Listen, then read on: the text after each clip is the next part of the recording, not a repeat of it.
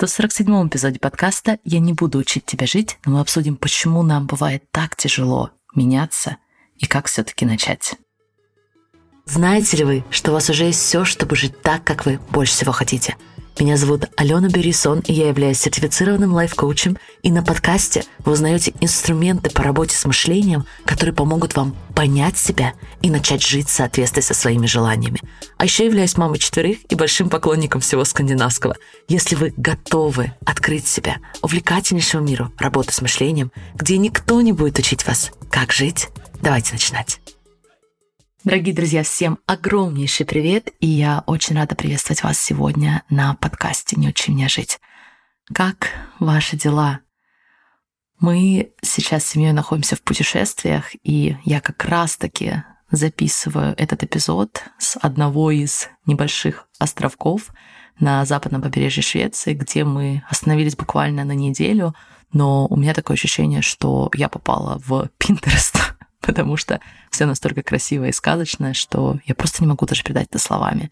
Дальше мы поедем в горы и будем собирать с старшими детьми ягоды и грибы, и будем много ходить и гулять, и я это очень все люблю максимально соприкасаться с природой, максимально соприкасаться с тишиной, поэтому я надеюсь, что это то, что у вас тоже получается делать настолько часто, насколько это возможно, и вы получаете этот контакт с тем, что неизменно, с тем, что прекрасно и абсолютно. И воспользуясь случаем, я также хочу вкратце рассказать вам про термин лагом, потому что мы получили несколько вопросов по этому поводу. Если вы уже знаете, каждый вторник Многие слушатели и подписчики получают от меня какую-то ценность в рассылке, которую мы называем лагом вторник, и поэтому логично было бы рассказать вам поподробнее, что же означает лагом, если вдруг вы пока не встречали это понятие. Если ориентироваться на то объяснение, которое вы найдете в большинстве источников, то слово лагом поясняется как не слишком много и не слишком мало. То есть как раз нужное количество. Это шведское слово, которое не имеет самого точного перевода на русский язык, но если мы с вами будем это объяснять, то философия лагом — это стремление к балансу в самых разных вещах вашей жизни, и оно также очень много и сильно, как в принципе много здесь Швеции, про умеренность. И я знаю, что это не самое популярное слово и понятие сегодня, но для меня это очень близкое сердцу понятие. Я очень люблю умеренность и спокойствие во всем, насколько это возможно, с адекватным уровнем некого интеллектуального челленджа. И мне кажется, что умеренность и какая-то доля спокойствия — это не что-то такое, что нам сейчас помешает, где бы мы сейчас себя не находили, и поэтому это то, что я стараюсь воплощать в рассылке, которую я направляю каждый вторник, как я уже сказала, называя ее лагом вторник. Последнее, что я хочу сказать по поводу лагом, и мы с вами перепрыгнем в основную тему нашего эпизода — но для меня лагом это большая свобода, потому что живя в состоянии умеренности, живя в состоянии достаточности, вам больше не нужно никого удивлять, нам не нужно бросать пыль в глаза, нам не нужно казаться тем, кем мы не являемся. Поэтому, скорее всего, вы не увидите меня публикующую кричащие фотографии на разных машинах и не только. Ну, если, конечно, не случится что-то невообразимое, в одну утром я не проснусь с другим человеком, то та жизнь, которую я проживаю сейчас, для меня является воплощением умеренности, воплощением возможного спокойствия, насколько оно возможно с четырьмя детьми до четырех, и, конечно же, лагом. Окей, если вы не подписались на рассылку, я вам ее рекомендую. А сегодня мы говорим на не менее увлекательную тему почему нам так тяжело меняться и как все-таки начать. Я очень много думаю на эту тему, особенно в контексте тех людей, с которыми я работаю напрямую. И, с одной стороны, многие приходят с желанием конкретных изменений. Например, я хочу поменять свой образ жизни, или я хочу начать бизнес, или я хочу сменить работу, или я хочу быть определенным родителем, обладать определенными характеристиками как родитель. Но что-то как будто всегда стоит на пути этих изменений. Более того, иногда создается впечатление, что мы буквально боремся за эти препятствия. Мы отстаиваем наши ограничения. Конечно же, мы это так не называем, мы это делаем абсолютно неосознанно. Но если посмотреть на ситуацию со стороны, Мы реально хотим каких-то изменений, но мы продолжаем искать причины, почему эти изменения невозможны. И все это, конечно же, не делает процесс изменений для нас проще. Так, сегодня мы поговорим с вами про три вещи, которые делают изменения особенно сложными. И, конечно же, мы обсудим, как, осознав их, вы сможете больше помогать себе в их проработке, больше помогать себе в тех изменениях обстоятельств или себя, через которые вы проходите. Так, первая причина — это наш мозг. Так все просто. Наш мозг, основная задача которого обеспечить наше выживание, особенно если мы говорим про более древние части мозга. И мы это делаем через программу «Трать меньше энергии, избегай какую-либо боль и какой-либо дискомфорт». Задумайтесь, даже если вы уже в сотый раз откладываете желанное изменение, для более древних частей вашего мозга, которые отвечают за ваше выживание, за ваш базовый функционал, это не проблема. То, что вы откладываете, не проблема. Потому что, в принципе, на фундаментальном уровне у вас все окей. Вы живете, вы находите себе пропитание, обеспечиваете какие-то базовые нужды, и какие-то изменения могут поставить все это под угрозу. Зачем? То есть, во-первых, нам сначала нужно потратить дополнительную энергию на изменения, и у нас даже нет гарантии, что это того стоит.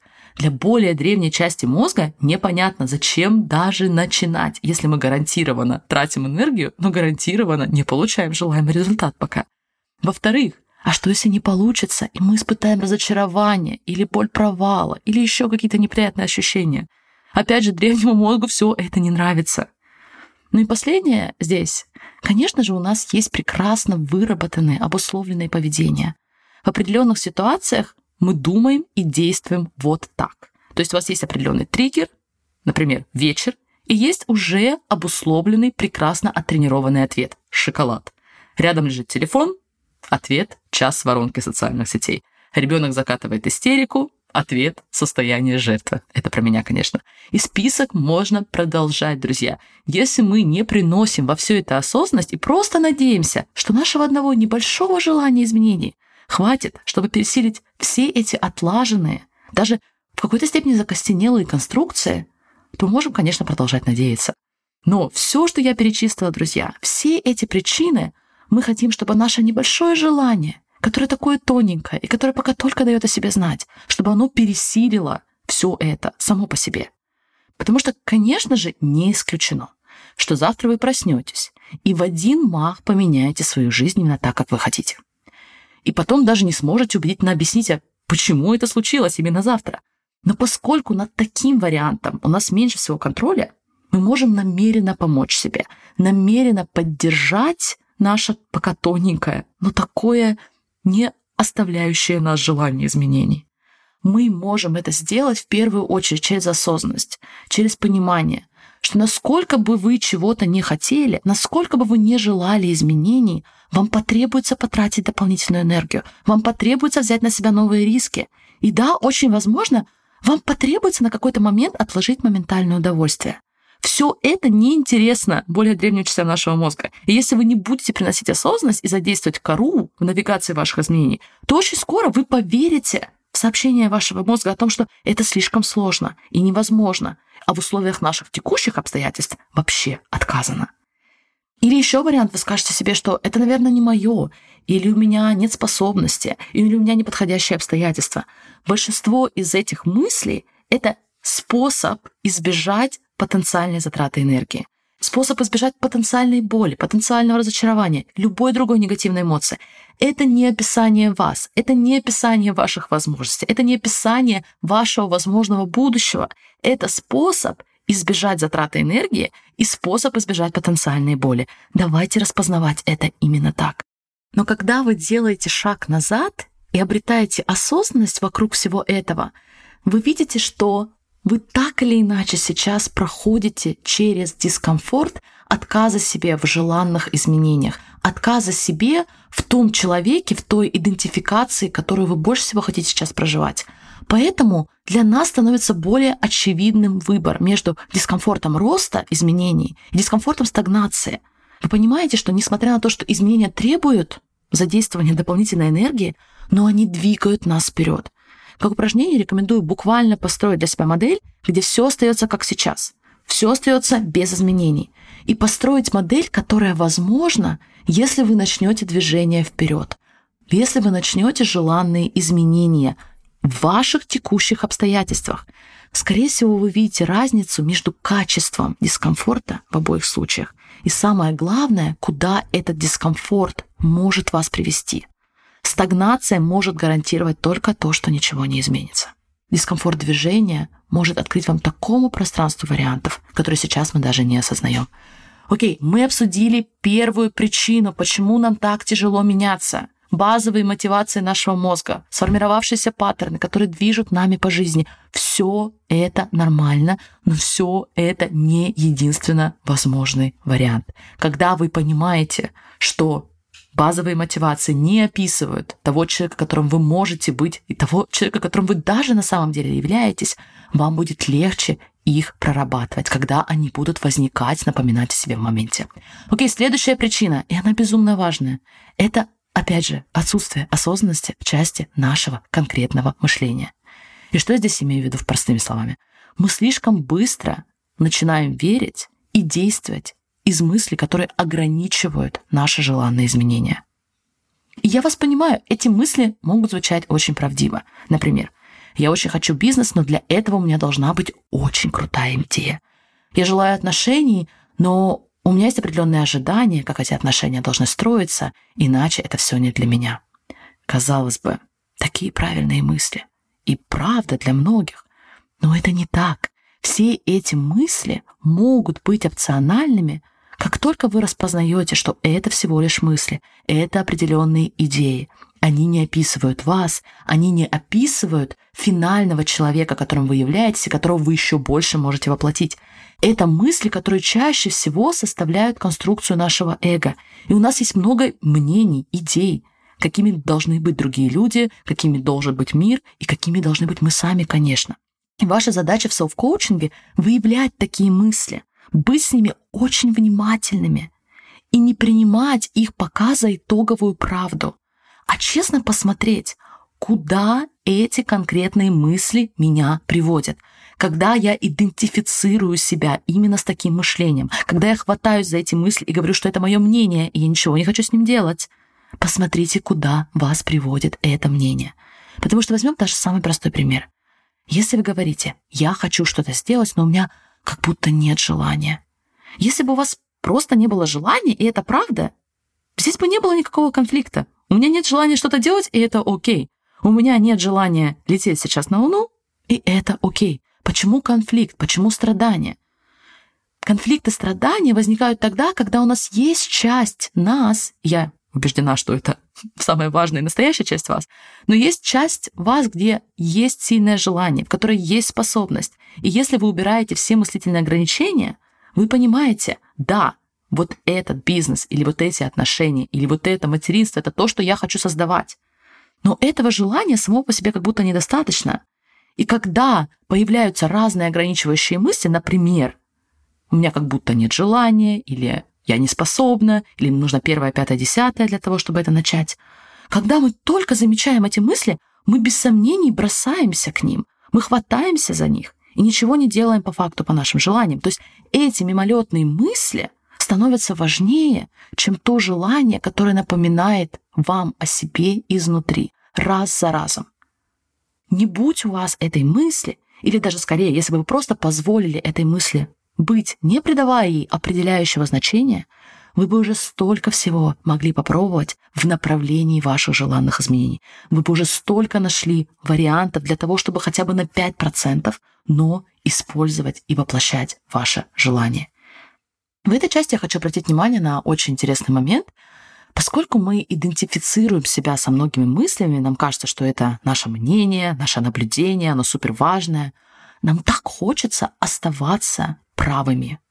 Я иногда поражаюсь в процессе коучинга, и себя тоже, конечно же, как мы до конца можем защищать мысль, которая, очевидно, нам не служит.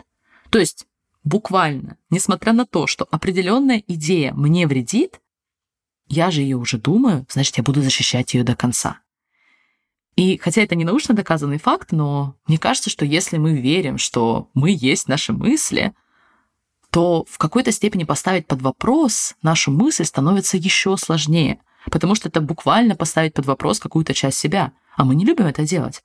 Поэтому здесь так важна осознанность. Мы хотим увидеть те мысли, которые мешают вам воплотить желанные изменения, позволить себе увидеть, к чему эти мысли приведут, и что случится, если мы продолжим жить в соответствии с ними. И дальше, когда у вас есть полная картинка, с огромным пониманием к вашему эго, к вашим идентификациям, мы решаем, какие идеи мы будем преследовать дальше, чтобы это действительно служило. Но здесь максимальное понимание, максимальное сострадание к той части вас, которая хочет защищать, хочет бороться. Мы понимаем это. И все равно принимаем решение перенаправлять свое мышление, перенаправлять себя в том направлении, которое скорее обеспечивает нам желанные изменения. Итак, у нас осталась последняя вещь, о которой нужно помнить, когда вы хотите изменений, когда вы проходите через процесс изменений. И почему, в принципе, нам так тяжело меняться. Дело в том, что мы не практикуем изменения в том формате, который нам уже сейчас доступен, или не практикуем этого достаточно. Не все из нас начинают феерично и с победами. Скорее, напротив, когда вы начинаете что-то новое или проходите изменения, это как начало любой активности. Сначала это тяжело, и у нас не получается, и мы выглядим хуже, чем средний человек в этой активности. И это не ошибка, это часть вашей тренировки. Особенно если вы чувствуете, что застряли, что уже давно не можете запустить то изменение, то желание, о котором вы мечтаете. Я знаю, что сегодня вы можете подумать почувствовать или сделать что-то такое, что приблизит вас хотя бы на 5% к желаемым изменениям. И только, пожалуйста, если вы это сделаете, не говорите себе, что этого все равно было мало, что это ничего не значит. Просто продолжайте добавлять эти 5%. И каждый раз, когда вы работаете с вашими извинениями, у вас есть выбор оставаться в стагнации либо на 5%, на 1%, на полпроцента – приблизить себя еще больше к тем изменениям, которые вы больше всего хотите, потренировать ваше сознание, потренировать ваши действия так, чтобы они больше соответствовали вашим желанным изменениям. Когда я разговариваю с участниками комьюнити по поводу их желанных изменений, меня всегда поражает, что вне зависимости от того, что говорит человек, что у него что-то не получается, или он не способен, или у него никогда не получится, мы всегда знаем, что будет для нас сейчас самым ценным действием? Что будет сейчас для нас самой ценной мыслью? Опять же, даже если это самая ценная мысль, всего лишь на 5% более ценная, чем та мысль, которую мы думаем сейчас. Даже если то действие, которое мы знаем и можем предпринять, хотя бы немного, но больше движет нас в том направлении, которое мы хотим. Поэтому, если вы слышите ваш мозг, предлагающий вам мысли о том, что вы не знаете, что вы хотите, или у вас что-то не получится, Вернитесь к себе и посмотрите, как вы уже сейчас знаете, что будет для вас на 5% лучшим движением, на 5% более прекрасной мыслью. И дальше это только вопрос практики, это вопрос тренировки. Именно так вы начинаете меняться, и вы доводите эти изменения до конца, а самое главное, сохраняете их. Дорогие друзья, спасибо, что вы были сегодня с подкастом «Не учи меня жить». До самых скорых встреч и самых желанных изменений. Всех обнимаю. Пока-пока.